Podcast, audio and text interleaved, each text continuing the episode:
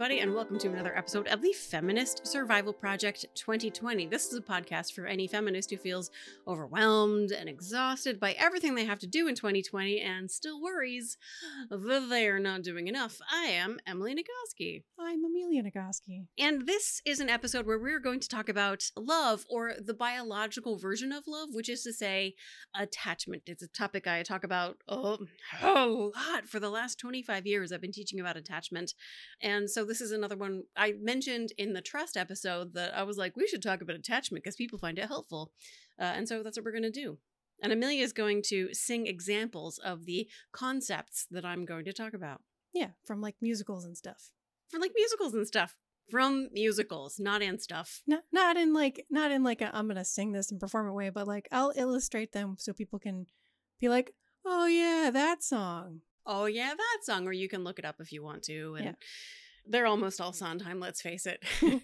Because if somebody's gonna write a show that reflects a complex relation dynamic, yeah, it's right. Sondheim. okay. Okay.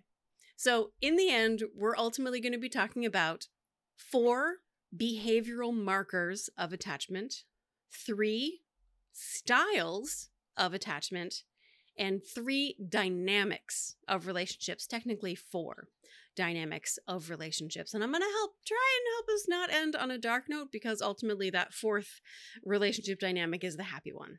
Okay, are you ready? hmm hmm Love starts on the day you're born.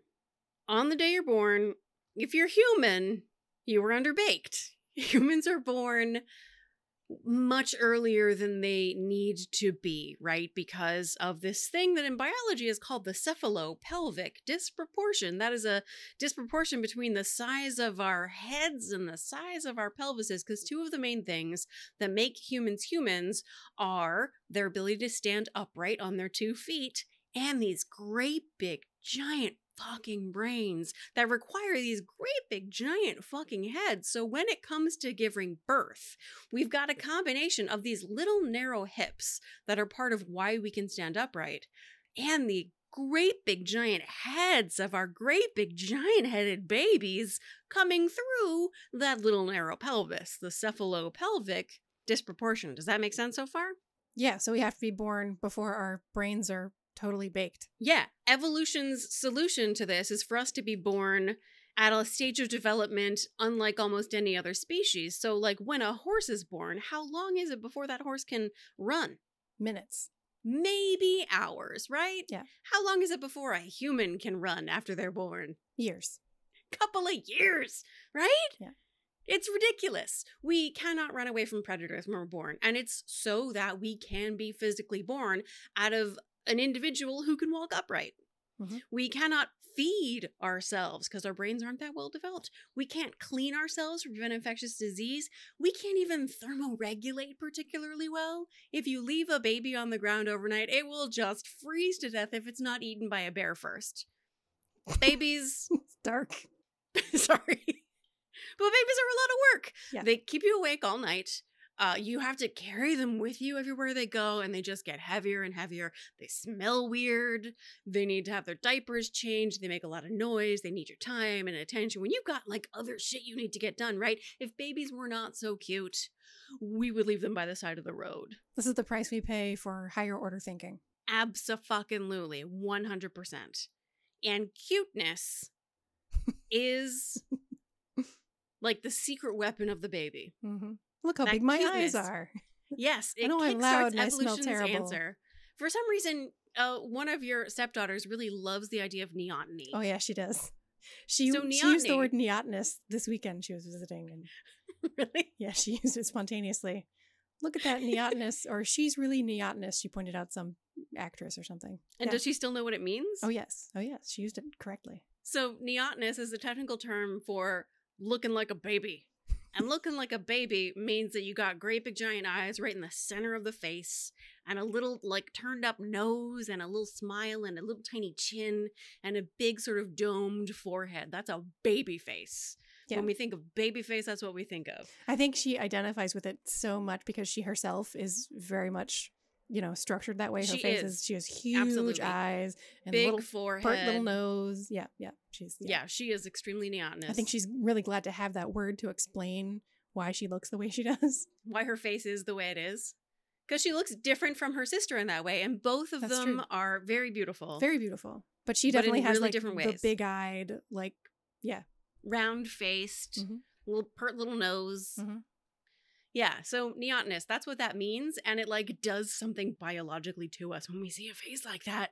Where we just go, oh, little baby face. So I recently purchased a little light up incandescent light Grim Reaper. for Halloween. Yeah, at Target. You can find, if you look up Sisal Incandescent Grim Reaper, you will find this adorable fucking Grim Reaper. Sisal? S I S A L. Yeah, it's the, I think it's like, Sissel. it might be Sisal. I might be wrong. It doesn't matter. S I S A. Please email us and let us know how to pronounce S I S A L. It is a fiber from which they make incandescent Grim Reapers that are neotenous. These adorable fucking faces, all cartoon characters are neotenous. Charlie Brown characters, neotenous. All cartoon characters. So that cuteness is there, that we're like wired to respond to it because that kickstarts evolution's answer to this problem of our underbaked babies. It is Sisal. Somebody, oh, Oh, it's uh-huh. oh. Sisal. For once, I pronounced a thing right. You did. Okay, so parenthood comes to people in a lot of different ways. But ultimately, there is a moment that happens when a child comes to you, they hand you the one, and they say, Here, this one's yours. Keep it alive. and something happens in your chemistry. The cuteness of the child activates the attachment mechanism in your brain. There is this flood of oxytocin and neuro and biochemicals that flood the adult, which feels. Um, so Christopher Hitchens, who is now dead and is not known for being a touchy-feely type of person by any means, he wrote a whole book means. criticizing Mother Teresa. Yeah. And yet, he's the person I quote when I talk about this feelings. He says, It's like your heart is running around in someone else's body. Yeah. That's attachment. It feels like someone has grabbed your heart, plonked it into someone else's body, and now that person is running around with your heart inside them. Mhm. That's attachment. The same thing happens to the baby in parallel. Um, it happens in at a different time scale and in different ways, but baby and adult caregiver have this bond, this chemical, biological bond between the two of them that is built in to solve the problem of what a pain in the ass babies are. Hey, by the way, Sissel is a, a, a valid alternate pronunciation. You know what? You know what I like about this? I know that you're actually listening this week. And that makes me feel good. Because next week we're gonna we're gonna talk about your class. Yeah. And I'm mostly just gonna like sit here Yeah. and I'm making decisions now Yeah. about how much attention to pay. yeah. Well, I took a nap before, so I have a little more energy today than Oh. I did last week. That's exciting. Anyway, So you have this biological system that's there to bond the adult caregiver to the offspring so that no matter how many times in the middle of the night the baby cries, no matter how frustrated and grumpy you are, no matter how much you are disliking the experience, like fucking nothing will stop you from getting up to help a child in distress. Nothing will stop you. If you see that child running into the road for the fifth time after you've told them, don't run into the fucking road, you are still gonna run after them and grab them out of the road. That's attachment. It's not necessarily fun, no. but it is intensely powerful. Oh, I've had conversations with mothers, all mothers, recognize that motherhood, the sensation of attachment to a child, is vicious and violent. Yeah, like I've talked to a mom who's like, she has a master's degree, she's a librarian, she's really intellectual. But when a teacher, like, kind of was sort of snotty about her kid, she's like, I wanted to roam those hallways with an axe and chop her head off. Like, I've never Yeah. had feelings like this before, but I wanted to kill her. yeah, that's she's, attachment. She like knew it was wrong, but she's like, man, my my body wants to smash. Because as far as her body was concerned, that teacher was attacking Right. the mother's own heart, Right. Yeah. beating in that other person's body. Like, Right. how fucking dare you? And as human givers, as people cast in the role of people whose moral obligation it is to give, like, it is so much easier to feel protective and defensive of some other body Yeah. than our own. Yeah. So, like, every ounce of protective energy that we do not spare for ourselves gets channeled into this attachment behavior, right? Yeah. So at adolescence, this hardware gets co opted by the chemistry of adolescence to switch from adult caregiver to in and infant attachment to peer-to-peer attachment. But in both adult caregiver and infant attachment behaviors and peer to peer attachment behaviors, we see parallels. And these are the four behavioral markers of attachment. Are you ready? Yeah. So these are the behavioral markers. The first one is proximity seeking. So this is how to know it, whether or not someone is your attachment object. The first behavioral marker is proximity seeking, and it's all about how good it feels to be close to your attachment objects. For adult caregivers, and I want to mention that the reason I say adult caregivers is because not everyone who is a child's attachment object necessarily is their parent. And I don't just mean step parents, I also intend to be inclusive of people who are raised in group homes or orphanages, like every infant attaches in some way or somehow to adult caregivers. And we're going to talk about the different ways attachment happens in different circumstances, but I'm using adult caregivers purposely. If you're wondering, like, why don't you just say parents or moms? It's because I don't mean parent or mom, I mean adult caregivers. So, as a as a teacher who like knows what it is to attach to children and to feel like I care for them as, you know, in this like adult caregiver way, it is a lot like parenty feelings Yeah. I have for my stepchildren. It's like a little miniature version of that. I I am okay with the idea of calling it parenthood. It is a kind of parenthood, and anyway, yeah, I use I use the word adult caregiver mainly from the point of view of a person who's attached to someone who is not their parent. Like Yeah. that's not my parent, but that was my attachment object when I was a kid. parent or guardian, as Yeah. is all over the place on permission slips. I've been using you're right, parent or guardian as it says. Um, but I actually taught this in a group where someone raised their hand and told me that they were raised in a group home. They were an orphan in a world where there's not that many orphans. Yeah. And that was when I explained the reason I'm using a adult caregiver is because I'm not saying these are your parents. So proximity seeking. So if you are a parent, you're going to be familiar with proximity seeking because this is if you've tried to just like go into the bathroom and have 30 seconds of alone time while you pee mm-hmm. and like little toddler fingers appeared under the bathroom doors going ma ma mom you coming out Mhm. that's that's proximity seeking. The deal with proximity seeking is it's just about how good it feels to be close to your attachment object. When it is the adolescent version proximity seeking might be more like walking past your attachment object's locker or reading all their facebook posts back to 2008 if you're Freddie Eynsford Hill in My Fair Lady is just standing on the street where they live, Mhm. I have often walked down this street before, but the pavement always stayed beneath my feet before. It's just on the street where you live, just being where they are. Just it feels so good. So that's uh, the first out of four behavioral markers is proximity seeking. Now, here's the important thing to know. Remember how we talked about how human babies are underbaked?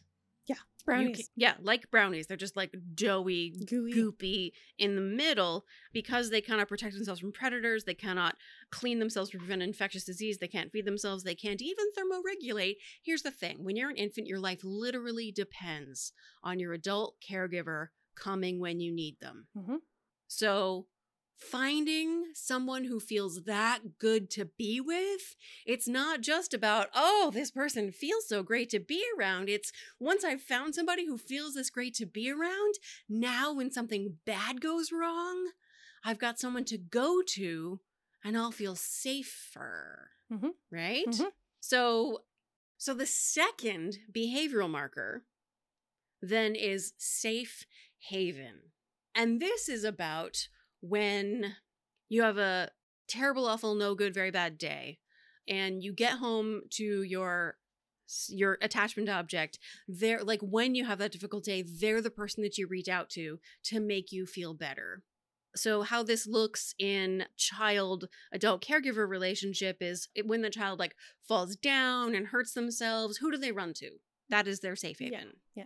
That's their attachment object it's a behavioral marker of attachment the person you run to when you fall down in adulthood that looks more like you have a difficult day at home and like when you get home you like talk about your difficult day and snuggle with your attachment object Mhm. and it feels so good if behavioral marker number one proximity seeking is about how good it feels to be with this person behavioral marker number two is about how good it feels to be comforted by this person. When something goes wrong, you feel much better when that person is there. So what you're That's saying is that we have one attachment system and it functions one way in our infancy, but that same attachment system is the one that gets used when we become adolescents and we start seeking relationships with people outside our family. Yeah, and you'll see parallel behaviors that illustrate attachment in both different contexts. Yep, gotcha. Behavioral marker number three separation distress. So, behavioral marker number one was Proximity seeking. proximity seeking. It feels so good to be near you. Pro- behavioral marker number two was The one where you go to the person when you need help. safe haven. Safe haven. Not only does it feel so good to be around you, but when things go wrong, you're where I want to be because it feels so good to be around you. Then we get to behavioral marker number three, where one, it feels so good to be around you. Two, when things go wrong, I want to be with you because it feels so good. And now, separation distress, behavioral marker number three, when you go away, that is actually a source of distress. So, the way this looks, a lot of caregivers of preschoolers and kindergartners will recognize that your child may have had um, some distress on the first day of school or preschool, right? Yeah. I'm going to make the noise. Are you ready? Yeah, go ahead. Yeah, uh, that's that's the noise that that's that's that's the noise of a four year old. Yeah. exactly. And what it is, remember, your life and as as a child, your life literally depends on your attachment object being there when you need them. Yeah. And so when you watch your attachment object get in the car and drive away while you are still at this place, Yeah. as far as your body's concerned, you could li- you're being abandoned to your death. When you're an infant, you have this like screaming like abandonment i'm being left to my own death no matter what feeling if you are just like in distress and crying and nobody comes Mhm. right Mhm. and eventually usually somebody does come we know that that happens because if they didn't you would literally die so that's separation distress what that looks like in adulthood i usually insert a story about you at this point Yeah. separation I distress remember very distinctly. Yeah. do you want to tell that story Uh, yeah. When I my husband and I were first together, he was a high school choral director. He was for a long time, and the first time that we were together, and he went away on tour with his high school choir. They went to Europe for eight days, and he was gone, and I was at home, and I was so un- like physically uncomfortable. I was like squirming, and like I couldn't stand still, and I was like, where, yeah, I was homesick. I was homesick. And it was because he was gone. yeah you were the one who felt homesick even though you were the one who was at home I was literally at home in my home, but I Yeah. it didn't feel like home because he wasn't there. because he is your home. Yeah. Exactly. Yeah. So when two per- two people have this attachment and a person goes away, you feel separation distress. This is not a a sign of a dysfunction in a relationship. Uh, we're going to talk about different attachment styles, but in a healthy relationship, you know that your attachment object is going to come back. As an infant and a child, you don't necessarily have the capacity to think about the future and know that when your attachment object goes away, they're going to come back. You learn that gradually over the course of your life. So by the time you get to adulthood, you may miss your attachment object desperately as an adult. And your body may be pretty sure that, like, oh no, if they go away, I'm going to die. But you, as an adult, can tell the child within you, my partner's coming back, my attachment object is coming back. If we just hold still, if we can just hold on to this moment, that person's going to be there for us. Yeah. What was going on that- with me is that my body was worried that it was being abandoned, and I did not. This was a long time ago. So this is way before I had any like ability. Yeah, you've been together for more than 20 years. Yeah, more than 20 years. So this is a long time ago. Um, and this is before I had any kind of understanding of like that my body would tell me things. But in this case, this is one of those rare times that this the noise from my body was so loud that I could tell something was wrong. And uh, I was really surprised to be like, why do I have these like really intense feelings? yeah, it was yeah. And let's mention here that one of the best things about being human is we have more than one important relationship in our lives at a time. Yeah. And those other relationships, those sa- other people, are safe places for us to land when our primary attachment object isn't necessarily there. Yeah. Okay.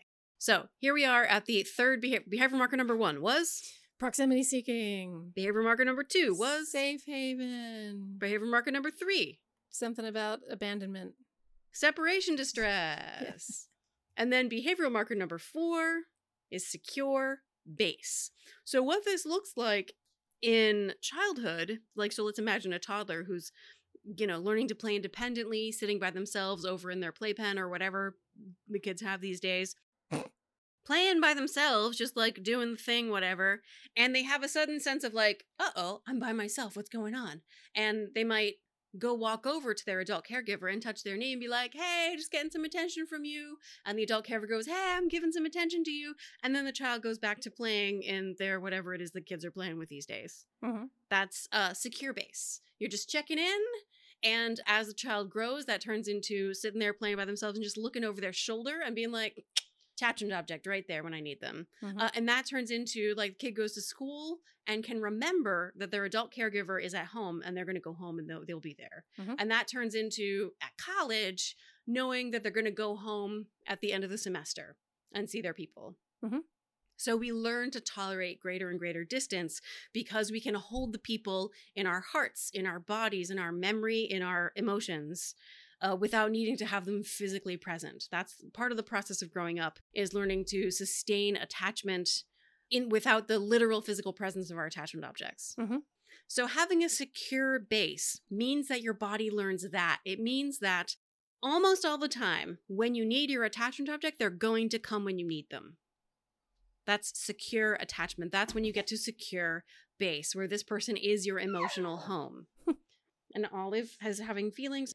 Okay, so we've talked about all four behavioral markers. Uh, secure base is when in your relationship you know that your attachment object will come back if they go away, and your attachment object knows that you're going to come back if you go away. Make sense? Mhm.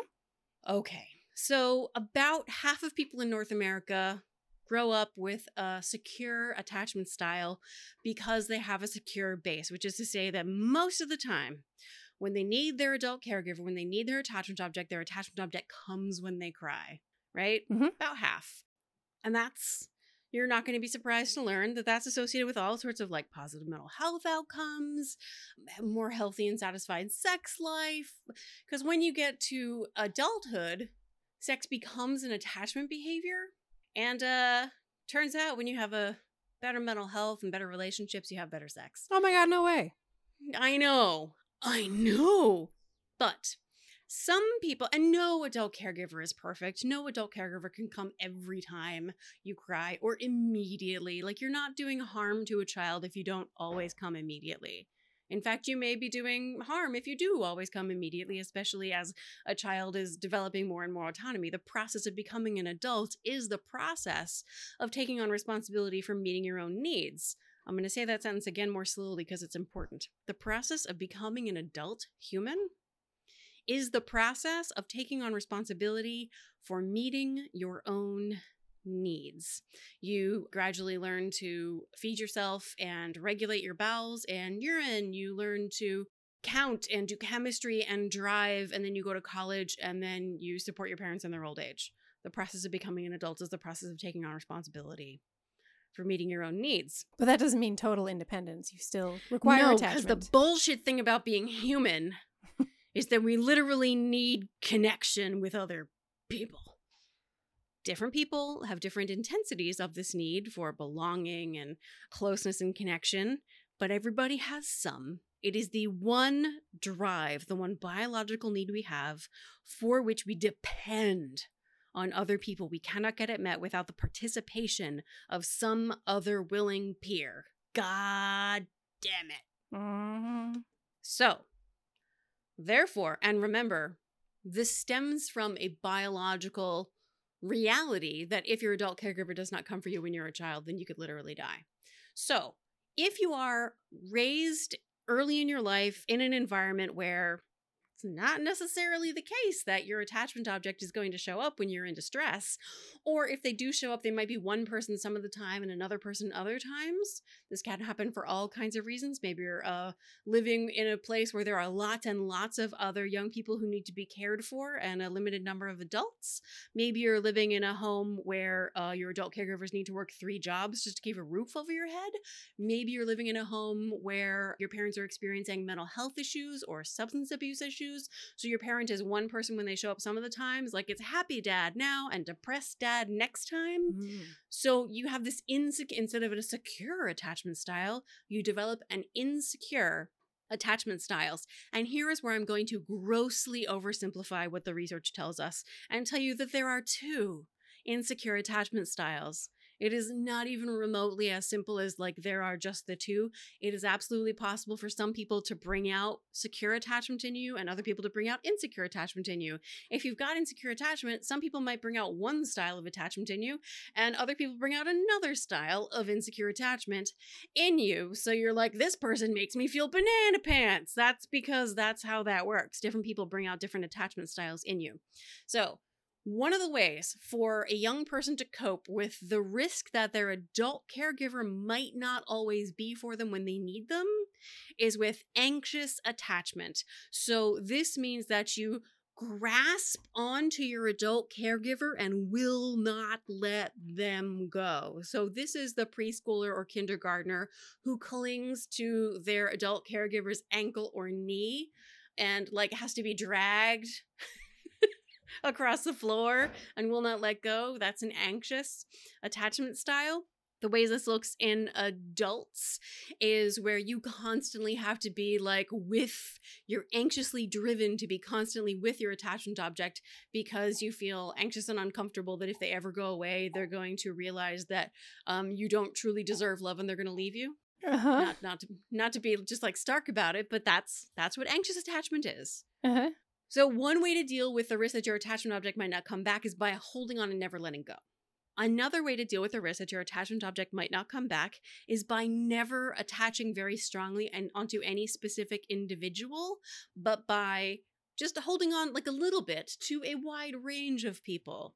And if somebody feels like they're getting too close, you actually push them away to create distance in order to reduce the risk that you could have so many eggs invested in that attachment basket that you would lose too much if they do eventually go away. Because what your body's learning, like, this is not an intellectual decision babies are making early on in their lives like hmm i'm noticing there's about a 60 40% ratio of when my attachment object does come and when they don't come Mhm. what that suggests to me is I ought to make a different strategic decision in the way that I emotionally bond with them. That is not how this is working. Mhm. How it's working is their body is noticing how safe they feel in a relationship and is rewiring the brain in order to compensate and create as safe a context as possible because again a baby's life literally depends on making this whole adult caregiver thing work out Mhm. so the second way is the first one was called an anxious attachment style, anxious insecure attachment style, and this is an avoidant insecure attachment style. And what this looks like in real life as adults,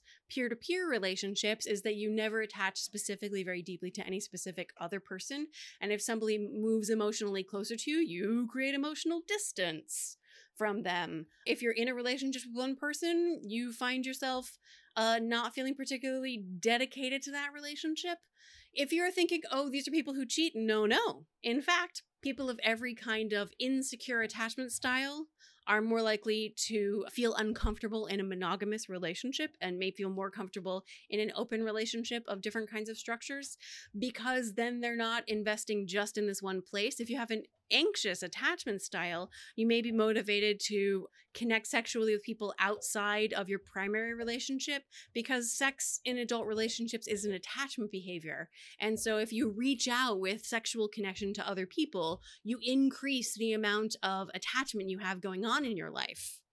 Mhm. Even if that's not your primary dyad, even if it threatens your connection with your primary relationship, because your body like can't let go of the idea of building more attachment connections. So people vary tremendously in the way anxious and avoidant attachment can show up in their bodies, but you can probably imagine like people in your life who have these different attachment styles, right? And there's a cultural stereotype, isn't there, between like genders and insecure attachment styles? Definitely. Like if you just like which which gender has the ins the insecure anxious attachment style women. and which has the anxious avoidant attachment style. Men. Right. And that's not really substantiated by the research. It's just a stereotype. Yeah, it's just a stereotype. It does match what our cultural scripts say should be true, but it doesn't seem to map particularly well onto what people's individual experience is. And this is another one of those places where we just don't have the research on anybody outside the gender binary to be able to talk more complexly about how these things work.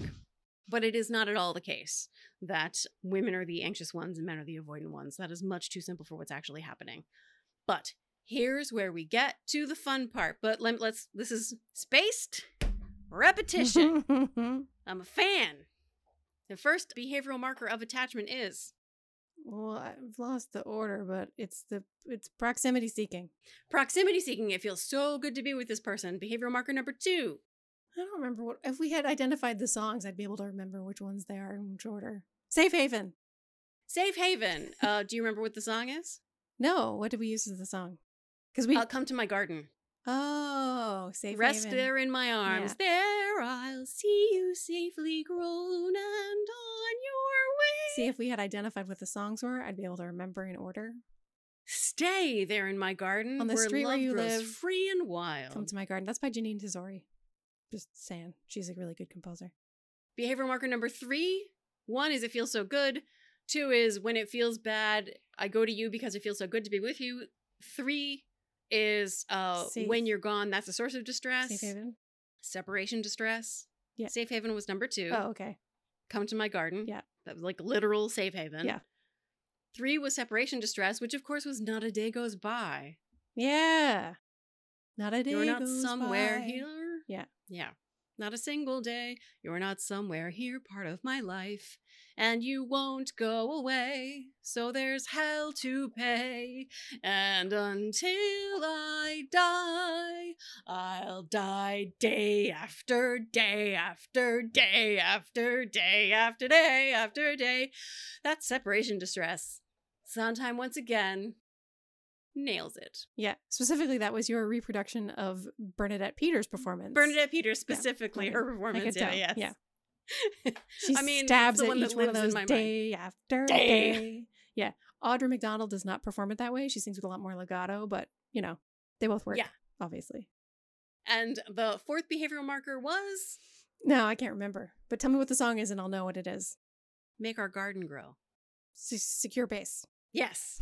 How did you know? What did you think of to be like sec- make our garden grow secure base? It's because it's not just about like being in the garden, but like living in the garden and knowing that you can go do the thing and then come back and they're going to be there and you remember it, even though they're not in front of you right at this moment. Yes, you've been a fool and so have I, but come and be my wife, and let us try before we die to make some sense of life. We're neither pure nor wise nor good. We'll do the best we know. We'll build our house, we'll chop our wood, and make our garden grow. And if anybody Secure wants to base. know what the best performance, the best recording of that song is available to like listen to, it's the 2004 Avery Fisher Hall performance of Candide, conducted by Marin Alsop with the New York Philharmonic and the Westminster Symphonic Choir and Kristin Chenoweth, and I forget the tenor's name, but damn, he's good. Okay, so you should look that up on YouTube. It's it's the best recording of that piece. I'm pretty sure they'll have it in the. So we did an interview. Many of you will know by now that we did an interview with Brene Brown for her podcast Unlocking Us, and I listed this as one of my songs I couldn't live without. Yeah. And I specified this recording, so they will have put it in the playlist on Stitcher. No, Spotify. On Spotify. The thing is that that recording, that performance is not available on Spotify, so they're gonna pick another one. Oh, Yeah. mm, so you got to look it up on YouTube. Yeah, yeah. No, all the ones on Spotify. I mean, there's several good ones, I'm sure. but but that one, at, at- none of them are bad. that one from Lincoln Center is, mwah. Yeah. So here we get into the complicated things of what happens when we get two people together with different attachment styles. Well, let's start with a sort of simple thing. Let's what if we get two people together and they both got anxious attachment styles? So these are two people who feel distress. They're worried that uh, if they get too far away from their partner, uh, that person's going to realize that they don't deserve love and is going to leave them. And so we get two people with an anxious attachment style into a relationship together, and they like wrap around each other. Um, they never let each other go. I call this the attached at the hip dynamic where they the real life example that I always turn back to is back when I was in Indiana. Some students were like, So I had these friends who they were in a relationship, and one night they're both undergrad, they live in separate apartment complexes, and they were like, We're both going to stay home and do homework tonight. And they agreed to that. But then about an hour later, they were both worried. So they each got in their cars and drove past each other's apartments and saw that the other person's car wasn't there.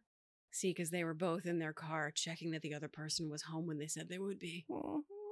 That is the relationship between two people with insecure, anxious attachment styles. It doesn't feel good to be apart, but it doesn't even necessarily feel that good to be together. It can look cute from the outside because this is a couple where they're both sitting in each other's laps all the time and they look very lovey dovey, but there's like an anxiety and distress underlying it attached to the hip dynamic. You're saying it's a little bit neurotic. Yes. And when we were trying to pick songs for this, you picked One Hand, One Heart from uh, West Side Story. Make of our hands one hand, make of our hearts two hearts. Dan- one, One now heart. we begin, now we start. One hand, Make of our hand make of our hearts one heart. One of our hearts, one heart. Yeah, sorry. A little bit of brain fog still. Um, anyway, Yeah.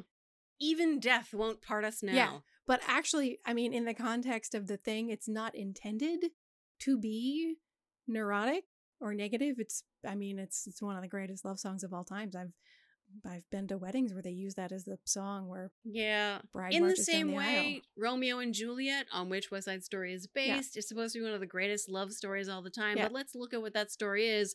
Two young idiots fall in love and then all hell breaks loose. Yeah. That is not actually Right. what love is. I get Yeah. that in the storytelling domain, Yeah. that is a, the story we tell about what love truly Yeah. is. But it is not. I just don't think it's fair to take that out of context and to be like, oh, well, that's definitively neurotic. Because, like, most people feel that way about the one hand, one heart. It, I mean, that's just what it feels like. And I don't think that that's inherently, you know, yeah. Problematic. out of context, if we put it in the context of people who've been like married, like if you and Malin had that as like the song you dance to at the renewal of your vows when Yeah. it's been 30 years, that's a very different meaning from two fucking 15 year old children just who've known each other for a day and a half, no, I got which you. is what it I actually gotcha. is. I know. Yeah, I got you. So, what is the Sorry. song we picked for neurotic? Um, I loved you once in silence. Oh yeah, I loved you once in silence, and misery was all I knew. Trying so to keep my love from showing, all the while not knowing you loved me too. Yes, loved me in lonesome silence, your heart locked in dark despair. I forget what the next set of words were, but you get the point. And Now now, there's there's, twice, as much pain, twice, as hard for us, twice the despair. despair, twice the pain for us, Yeah. as we had known before. That's from Camelot. Attached to the hip. Where yes. Guinevere and Lancelot have like gotten together, extramarital affair from Arthur. And you know what? I'm actually not sure that that actually counts as an attached to the hip dynamic. I think that more counts as the chasing dynamic, which we'll talk about more later. But first, so so far we've talked about the dynamic between two anxiously attached people. Let's talk about what happens. We've got two avoidantly attached people. Camelot So is one of those people- musicals people think is like super romantic, but when you look at it, I mean, on purpose, the the content of Camelot is actually very dark, very sophisticated, very mature, and uh it's just it. People think, oh, Camelot, it's so romantic. It's fucking not. Anyway, sorry, keep going. but this is actually, I mean, one of the things about using Broadway songs to illustrate this is that we tell these stories about what this song means and what love really is. Mhm. And the story behind it is so much more complex and dark and fucked up. And the thing we are like, oh, this is so beautiful. Love is so wonderful. yeah, But the thing that actually counts as beautiful and wonderful is, first of all, make our garden grow. You've been a fool, and so have I, but come and be my wife. That's the thing. That's it. That's the real thing. Mhm. And we're going to get to what a relationship between two people with secure attachment styles looks like. And it's not going to be the thing. It's not going to be, I loved you once in silence. It's not going to be, make of our hands one hand, make of our hearts one heart, day after day, one last whatever. It's Gonna be something else. Okay, so let's get two anxiously attached people together. These are people who, uh, when they get into a relationship and it feels too close, they go, oh, that's too close, and they create more distance. So they get together, both ang- avoidantly attached, and they both go, whoa, that's too close, and they pull away from each other, distance. And they both go, oh, no, that's too far apart, and they come back together. And then they break up, and they back together, and they break up, and they get back together. And they're distressed when they're together because it feels too close and they're distressed when they're apart because it feels too far. So they're uncomfortable whether together or apart, but they can't. And like the people around them are like, Will you make up your minds? No, they can't because they're not making up their minds, they're making up their bodies. They're in distress all the time because attachment is itself a threat as far as their bodies are concerned. And the song we chose for this was actually just Let's Call the Whole Thing Off. Oh yeah. Yeah. You say tomato and I say tomato. You say potato and I say potato. Tomato, tomato, potato, potato. Let's call the whole thing off. But oh, if we call the whole thing off, then we must part. And oh, if we have to part, then that might break my heart. So you say oysters, well, I say oysters. I'll give up oysters and take up oysters. So we know we need each other, so we better call the calling off off. Oh, let's call the whole thing off. That's an extremely like gentle, bouncy, lightweight way to describe a relationship that is distressing literally all the time, except for in like the fleeting moments of togetherness and the fleeting moments of deciding to be apart and then just worry all the time. Okay, so we've seen two anxious folks in a relationship. We've seen two avoidant folks together in a relationship. And then we get what happens when we get an anxious person in a relationship with an avoidant person. So they get into a relationship, and what does the avoidant person do? Run away. They go, oh, that's too close, and they run away, exactly. And when that partner runs away, what does the anxious partner do? Chase them. They go, hey, that's too far. And when they chase, then the avoidant partner goes, Hey, that's too close. No, that's too close and that's too far. And you get the chasing dynamic. What I really love is that when this happens in real life, there is so often a third person chasing the anxious partner who's busy chasing that other avoidant partner. Mm-hmm. One of my favorite ways that the, this is called the chasing dynamic for that reason. One of my favorite clever strategies in the chasing dynamic is sometimes an avoidant person will actually attach to maybe another avoidant person, maybe a person who's already in a relationship with someone else that's monogamous, maybe uh, not attracted to people of their gender, or is for any other reason definitely completely not available to them. It is so clever on the part of the biological attachment mechanism to be like, look, I can get some attachment needs met without ever having to risk the potential consequences of an actual relationship with this person. Mm-hmm. I can just chase after them, be constantly in distress, because I would be in distress if I were in a relationship too. I'd be in distress if I were alone, so I might as well be in distress And in a and relationship. obsessed with someone I can never have. Yeah. Not in a relationship, But- chasing after someone I can never be with Ah, ah. because they will never want me. Yeah. It's not smart. Again, this is not a cognitive decision that you are making. You're not carefully analyzing. You know what? Here's a person who's attracted to me. I know they're not attracted to people of my gender, but boy, I could get a lot of my emotional needs met if I just obsessed about them without Mhm. ever. Bill, how about I do that? No, your body makes this choice for you Mhm. and it drags you along with it. That is the chasing dynamic. And what what song do we associate with the chasing dynamic? Uh, was that the one from Into the Woods? Yeah, that's agony. Did I abuse her or show her disdain? Why does she run from me? If I should lose her, how shall I regain the heart she has won from me? Agony beyond power of speech. When the one thing you want is the only thing out of your reach. I got that wrong, but you know. So these are the, the no, that was right. These are the princes from different fairy tales: Yeah. Cinderella and Rapunzel. High in her tower, she sits by the hour, maintaining her hair, blithe and becoming, and frequently humming a light-hearted air. Ah. Mhm. Agony.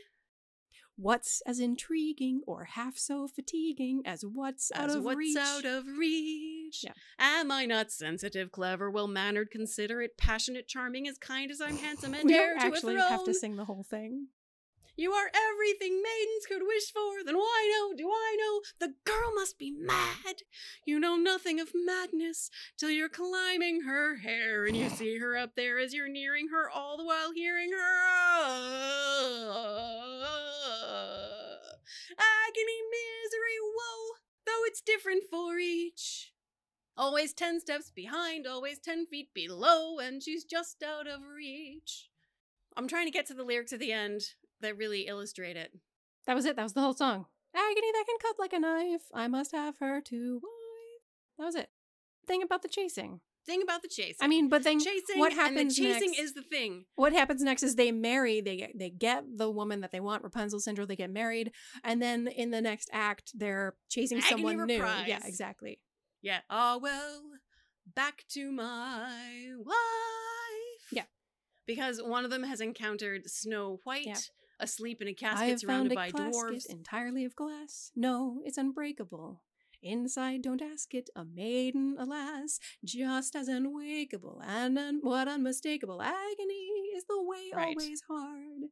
She has skin white as snow. Did you learn her name? No. There's a dwarf standing guard. Right, and I found a tower all around the tower, a thicket of briar, a hundred feet deep, and it's uh, Sleeping Beauty. Yeah. this time.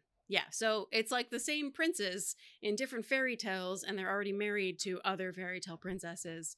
And oh well, back to my wife is how the reprise ends, and it's pretty hilarious. And I think we spent more time than we needed to talking about the chasing dynamic, but it does show up a lot in musicals. In fact, I might actually be inclined to say that I Loved You Once in Silence is the chasing dynamic. Well, I Loved You Once in Silence is based on the medieval concept of courtly love.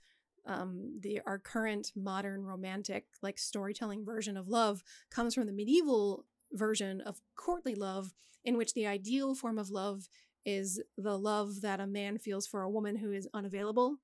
That was an idealized, like he, she's married to someone else, but you love her in a way that's pure and not just lustful or physical. It's just it's that you love her from afar. That kind of love wasn't a an ideal in the Middle Ages. Right. And so a lot of our stories are built And on that that. is shit is super fucked up. yeah. Yeah. But like it's a yeah. So our a lot of our culture is built on medieval ideals, and that's one of them. I was a medieval studies minor in undergrad.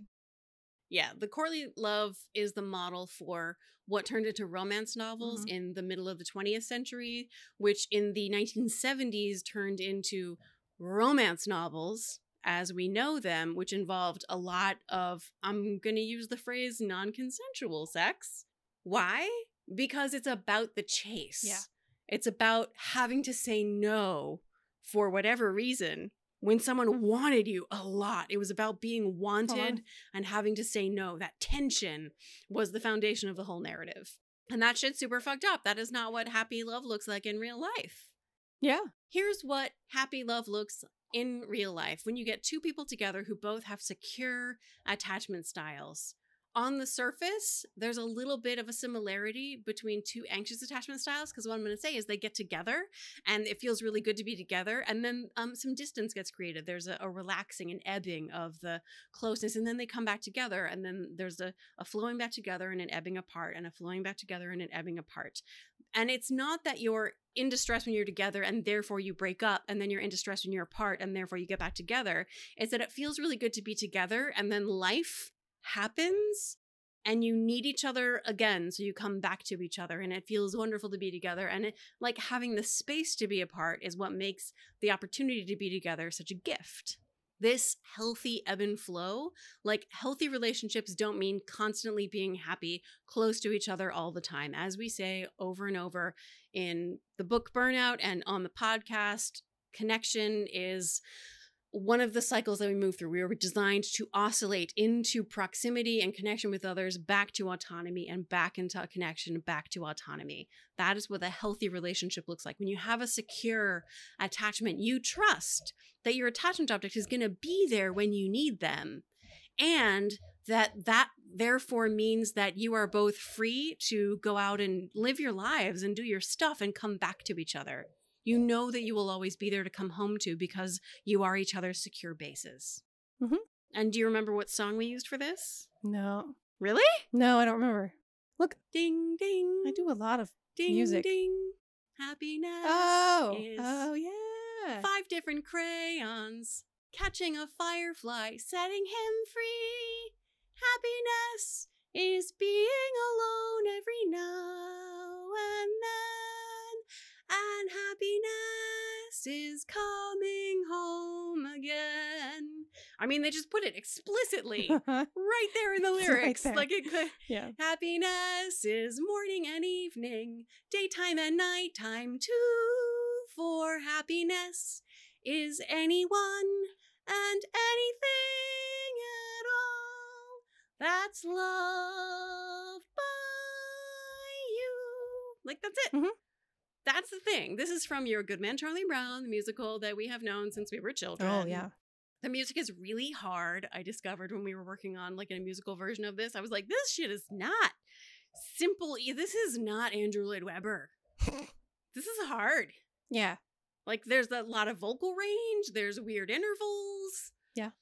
But You're a Good Man Charlie Brown, the musical, has this song Happiness that ultimately is the most sort of concise expression of what genuine love looks like out in the real world. I can totally hear the bone chewing. I know the dogs are super chewing on their loud, bones, and that is also what happiness sounds like. So I'm going to go back to the dark part so that we can like come to the end in the light part. Remember that when you're an infant, your life literally depends on your adult caregiver.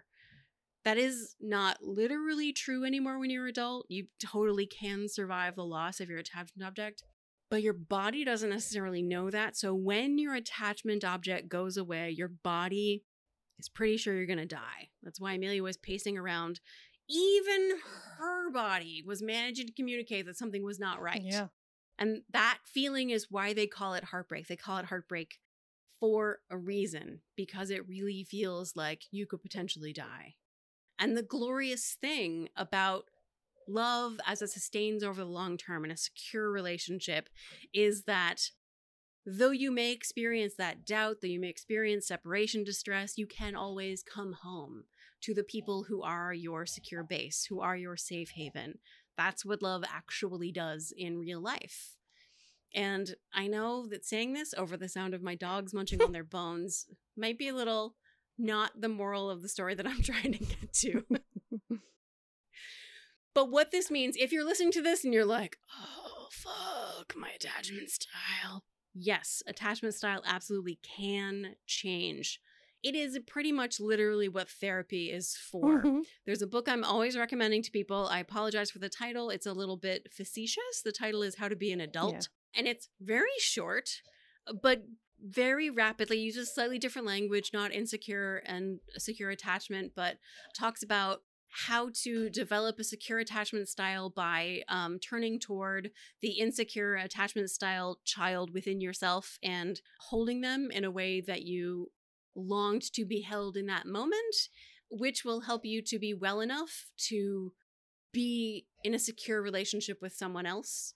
What I love about David Richo's work is that he's clear that the goal is not to be able to meet all of your own needs by yourself. That is not the point. The goal is to be able to meet I don't know, somewhere between 70 and 90% of your own needs, depending on like what your life situation is and what your individual differences are. Do you do a bunch of it by yourself and some of it you really do totally depend on other people. And that is healthy and normal and how it is supposed to be. And attachment is the biology underpinning what makes this dynamic work. And I will conclude, as I always do, with Rumi Mhm. because there's nothing like a medieval Sufi poet to express what a middle class white lady is experiencing in 21st century America. Mhm. What he said was Your task is not to seek for love, but merely to seek and find all the barriers within yourself that you have built against it. What? Your task is not to seek for love, but merely to seek and find all the barriers within yourself that you have built against it. Wow, that sounds like some that sounds like some pop psychology bullshit to me. I mean, I know that it's true. I know, like I get it, but like it sounds like the kind of advice that you get from the, you know, man, the athletic white man who's saying, you know, you always get the relationship you want, and the reason you're not finding love is because you don't love yourself enough. But like, I know that that's actually you do have to love yourself and like be you have to heal your shit in order to yeah it just feels it's very uncomfortable Yeah, the neoliberal thing they don't talk about is the fact that the reason you seek for all the barriers you have built against love is because you absolutely require love or you will die. but the thing is that society also tells you that those barriers are a mark of your strength and that if you don't have those very barriers that you're you know a wimp like vulnerability Yeah, they tell you that that needing the love is uh Yeah. your problem. yeah yeah Yeah, this is so the difference between what Rumi is saying and what the athletic, affluent white dude is saying. The athletic dude is saying, like, you can meet all your own needs. And Rumi's saying, you have some needs that you can't meet. And the way to get to a place where you can get other people to help you meet those needs you can't meet yourself is to dismantle the walls that your original life, your childhood, constructed in you to help you survive because you would not have these walls if they were not necessary to get you through the shit show that was your early life. P.S. Congratulations on surviving the shit show that was your early life. But just because those walls are the walls that got you through your early life doesn't mean they're the walls that are going to help you sustain a brilliant and connected aliveness in your adulthood. If you are interested in a brilliant and connected aliveness in your adulthood, your task is not to seek for love, but to seek and find within yourself all the barriers you have built against it. P.S. Congratulations on making through the shit show. hmm it's a shame that the shit show really rewards the barriers It sure does. Insert the collected works of Brene Brown here. Yeah. like if you're armored, that's because you're rewarded for wearing armor your whole life. mm-hmm. And oh shit, it turns out the key to happiness is taking off your motherfucking armor. Mhm. God. Damn it. It's always compassion. And in this case, it is self compassion. which is the worst. the hardest one Okay. Mhm. I think that's this episode of the Feminist Survival Project. If any of this was written, it was actually written by both of us. I'm Emily Nagoski. i'm amelia nagoski and uh, if any of this uh, has music to it, it is mostly by Amelia, but singing Sondheim. other, mostly Stephen Sondheim. A little bit of other people jeanine too. Tesori. Right. And whoever wrote Your Good Man, Charlie Brown. yeah i have no and Leonard idea. Bernstein. Yeah. If you want to uh, connect with us, we're on the social media at FSP 2020, mostly on the Instagrams, a little bit on the Twitters. And we are approaching the end of this series, Yeah. or at least this season of this series, and we are asking you for a favor. If you've made it this far in this episode, damn, thanks for listening. And also, our last episode, which is going to be released the day before the election, is going to be what we call one important thing. So, a thing we both do in our classes is ask our students to reflect on one important thing they learned within a particular class or lesson or uh, over the course of a semester. They tell us what's one, it doesn't have to be like the most important thing, but what's one important thing you learned. And we would like to hear from you. If you go to our Instagram, you'll be able to comment what's one important thing that you learned from the podcast. And what we're going to do is compile those answers. If you email feminist survival project 2020 at gmail.com, put one important thing in the subject heading or something similar to that, we're going to collect people's answers to figure out what it is over the course this year that we've shared that has been valuable to people.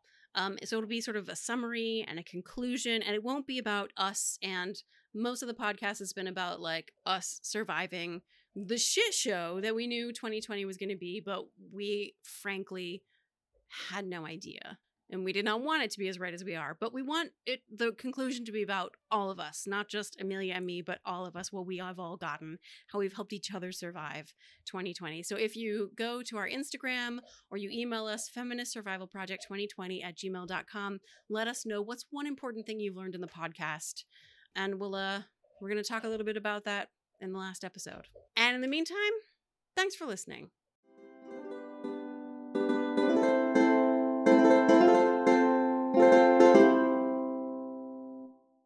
Spaced repetition. I'm a fan. The Feminist Survival Project 2020 is a part of the Frolic Podcast Network. Find more podcasts you'll love at frolic.media slash podcasts.